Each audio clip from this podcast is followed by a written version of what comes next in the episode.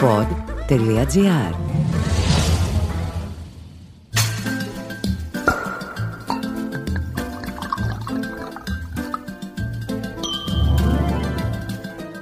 Είναι το podcast «Ίνος ο Αγαπητός» με τον εινολόγο Δημήτρη Χατζηνικολάου.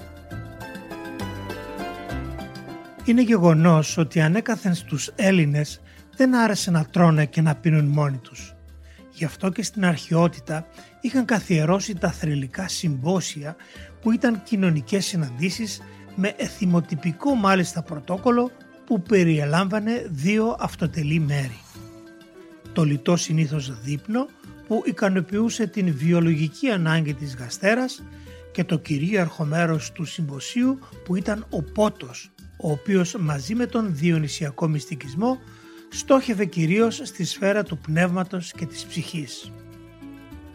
Δεν είναι τυχαίο που ο Πλάτωνας στα πλαίσια του συμποσίου τοποθέτησε τους φιλοσοφικούς διαλόγους για τον έρωτα, εισάγοντας με διακριτικότητα και χάρη έθιμα, συνήθειες και γαστρονομικούς κανόνες που ζωντάνευαν την ατμόσφαιρα και έδιναν παλμό σε κάθε επικήκευση γνωσία.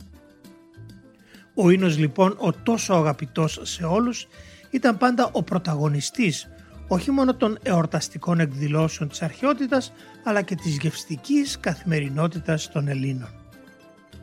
Είχαν κατασκευάσει λοιπόν ποικίλα δοχεία για να δοκιμάζουν τα γνωστά κρασιά αποδεικνύοντας το πολυμήχανο και εφευρετικό τους πνεύμα. Πανέμορφοι αμφορείς, κύπελα, κρατήρες, ινοχόοι, κάθαροι και καλοδουλεμένοι κύλικες εντοπίστηκαν από την αρχαιολογική σκαπάνη φανερώνοντας σε όλους εμάς τους νεοέλληνες την τεράστια ευθύνη για τη συνέχιση αυτής της μοναδικής ιστορίας. Συνηθίζανε λοιπόν να πίνουν μέσα από ένα ιδιαίτερο κύπελο που λεγόταν άμυστη επειδή έπρεπε να πιείς το περιεχόμενό του αμυστή, δηλαδή χωρίς να πάρεις αναπνοή, απνευστή όπως θα λέγαμε σήμερα. Και ενώ κάποιος άδειαζε την άμυστην, οι υπόλοιποι σε αυτό το χρονικό διάστημα τραγουδούσαν στίχους. Έπιναν δηλαδή κρασί με προθεσμία. Τα κύπελα εμφανιζόταν στο τέλος του γεύματος όπου όλοι τα σήκωναν και άρχιζαν οι προπόσεις.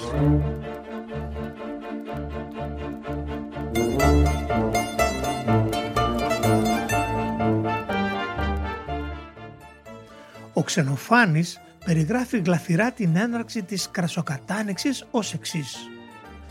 Τώρα που το τραπέζι απαστράπτει από καθαριότητα, όλοι έχουν πλημμένα χέρια και τα ποτήρια λαμποκοπούν. Οι συμπότες είναι στεφανωμένοι και κάποιος προσφέρει ένα κρατήρα με μεθυστική μυρωδιά και γεμάτο από την πηγή της χαράς. Ένας άλλος κρατεί το ποτήρι του σηκωμένο και ορκίζεται ότι δεν θα το αφήσει χωρίς να το τιμήσει. Ένα κρασί λεπτότατο αρωματίζει στο διάβα του όλα τα δοχεία, ενώ η μοσχοβολιά του γαργαλίζει ειδονικά τα ρουθούνια. Η χαροπή τράπεζα είναι γεμάτη από τυρί, από μέλι και από χρυσόξανθα ψωμιά. Ο βωμός που υψώνεται στο μέσον της σάλας είναι καταστόλιστος από άνθη, ενώ σε όλο το σπίτι αντυχεί μουσική και τραγούδια.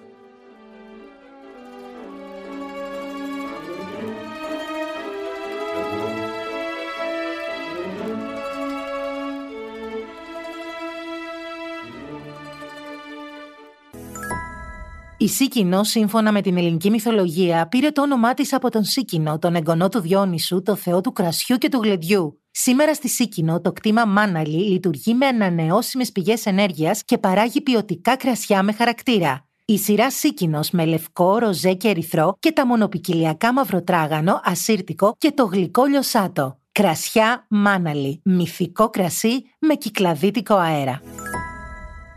Είναι εντυπωσιακό το πώς οι πρόγονοί μας αξιοποιούσαν τόσο έξυπνα τις χαρές του τραπεζιού αλλά και τα μικρά μυστικά της απόλαυσης του ίνου. Μπορεί να μας κληροδότησαν τον Παρθενώνα και τη θεωρία των ατόμων αλλά παράλληλα μας δίδαξαν να ζούμε όμορφα με γνήσιες διονυσιακές γιορτές που έγραψαν την δική τους ιστορία. Δεν ξέρω αν έχετε ακούσει την έκφραση περί όνους σκιάς που χρησιμοποιείται για την υπερβολική ενασχόληση με κάποιο ασήμαντο θέμα. Προέκυψε από μια απίστευτη ιστορία της αρχαιότητας. Λέγεται ότι κάποιος επώνυμος Αυδηρίτης ενοικίασε έναν όνο για να μεταφέρει αυτόν και τις αποσκευές του σε άλλη πόλη. Περπατώντας σε ένα άνυδρο και άδενδρο τοπίο, θέλησε το μεσημέρι να ξεκουραστεί και κάθισε στη σκιά του ζώου. Ο αγωγιάτης τότε του ζήτησε επιπλέον αμοιβή για την παρασχεθήσα από τον όνο ευεργετική σκιά, την οποία όμως αρνήθηκε ο ενοικιαστής. Η διαφορά οδηγήθηκε στα δικαστήρια και μετά από αλλεπάλληλες δικαστικές αποφάσεις έφτασε ως τη Βουλή των 400. Εν τω μεταξύ η πόλη είχε αναστατωθεί και σχεδόν παραλύσει λόγω του ότι οι πολίτες είχαν διαιρεθεί σε δύο στρατόπεδα. Φημολογείται όμως ότι προτού λήξει η δίκη την λύση έδωσαν κάποιοι άγνωστοι που εξόντωσαν τον ατυχή όνο και έτσι μη υπάρχοντος του πιστηρίου η υπόθεση ετέθη στο αρχείο.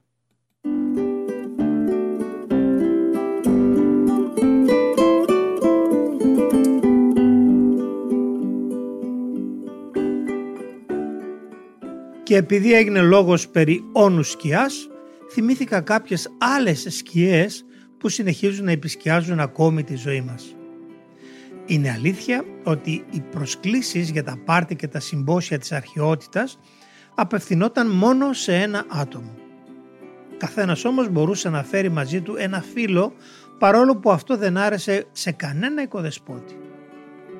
Έτσι, οι απρόσκλητοι συνδετημόνες που συμμετείχαν στα γεύματα της αρχαιότητας ονομαζόταν σκιές. Μια μέρα που ο Σοκράτης έπεισε τον Αριστόδημο να έρθει στο τραπέζι του Αγάθωνα απρόσκλητος, εκείνος δέχτηκε και ξεκίνησαν μαζί για το γεύμα.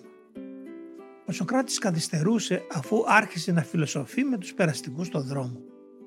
Έτσι μπήκε ο Αριστόδημος πρώτος και καλύτερος στο γεύμα του Αγάθωνα, ενώ ο Πλούταρχος σημειώνει το ίδιο συμβαίνει με την σκιά η οποία προηγείται του σώματος όταν το φως έρχεται από πίσω. Σήμερα όπου ακούγεται ότι θα γίνει κάποια γευσιγνωσία μαζεύονται πολλές διψασμένες σκιές μόνο που στις μέρες μας δεν θεωρούνται πια ίνους σκιές αλλά ή της προσκολήσεως. Επίσης, στη θερμοκρασία του σερβιρίσματος οι πρόγονοί μας έδιναν μεγάλη σημασία. Το καλοκαίρι το κρασί το ανακάτευαν με πάγο που έφεραν από τα βουνά και τον διατηρούσαν σε άχυρα. Όταν μάλιστα ένας ρήτορας ρώτησε μία ετέρα πώς τα καταφέρνει να κρατάει τόσο κρύο το κρασί, εκείνη το απήντησε «Το τυλίγω με τις προπόσεις σου».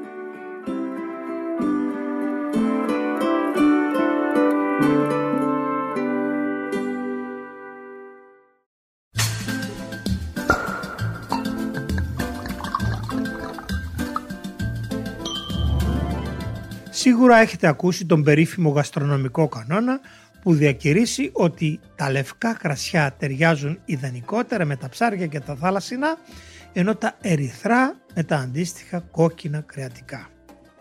Είναι αλήθεια ότι η φιλοσοφία του στηρίζεται κυρίως στην απόλυτη ισορροπία της γευτικής έντασης των δύο νεονύμφων, δηλαδή της συνταγής και του ίνου. Ένα λοιπόν ελαφρύ κρασί εναρμονίζεται καλύτερα με μια ελαφριά συνταγή, ενώ κάποιο δυνατότερο πιάτο αναζητά εξίσου δυνατό κρασί, ώστε να κρατηθούν οι ισορροπίες του δείπνου.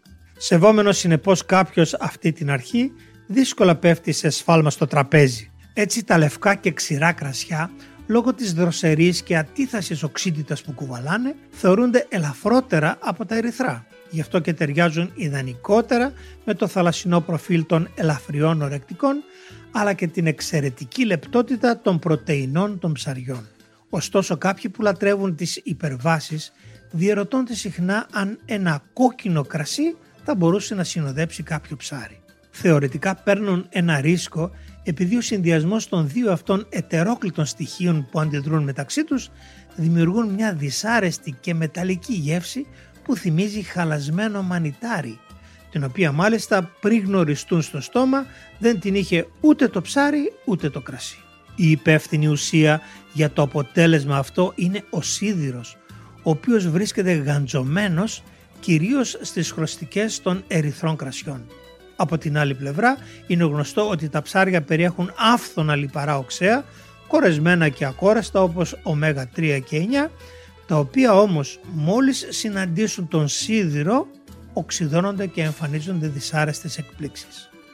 Πάντως, αν επιμένετε να σερβίρετε κάτι από τις ερυθρές ταξιαρχίες με το ψάρι, ένα πολύ ελαφρύ ερυθρό κρασί τύπου νουβό, ένα λιμνιό ή κάποιο πινό νουάρ θα βοηθούσε. Πολλές εξαιρέσεις υπάρχουν και με τα κρεατικά και τα λευκά κρασιά που ενίοτε πρέπει να ανεβάσουν τους τόνους, το ενόπνευμα, τον όγκο και τη λιπαρότητά τους για να αντιμετωπίσουν εξίσου λιπαρά παϊδάκια χωρίς να ψαρώσουν. Εξάλλου όπως λένε συχνά το σαρδονέ είναι ένα κόκκινο κρασί που ντύθηκε στα λευκά ενώ το πινό νουάχ είναι ένα λευκό που ντύθηκε στα κόκκινα. Μη σας προκαλεί λοιπόν έκπληξη ότι και ο καλύτερος μόδιστος στον κόσμο που ντύνει τα κρασιά μπορεί να χαθεί εύκολα ανάμεσα σε τόσες μεθυστικές επιλογές.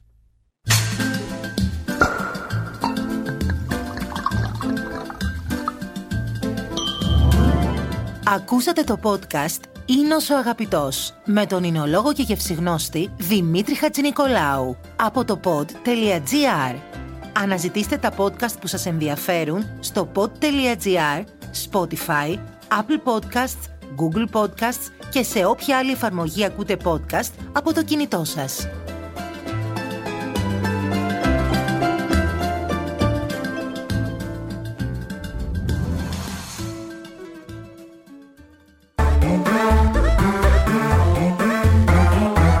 Pod.gr.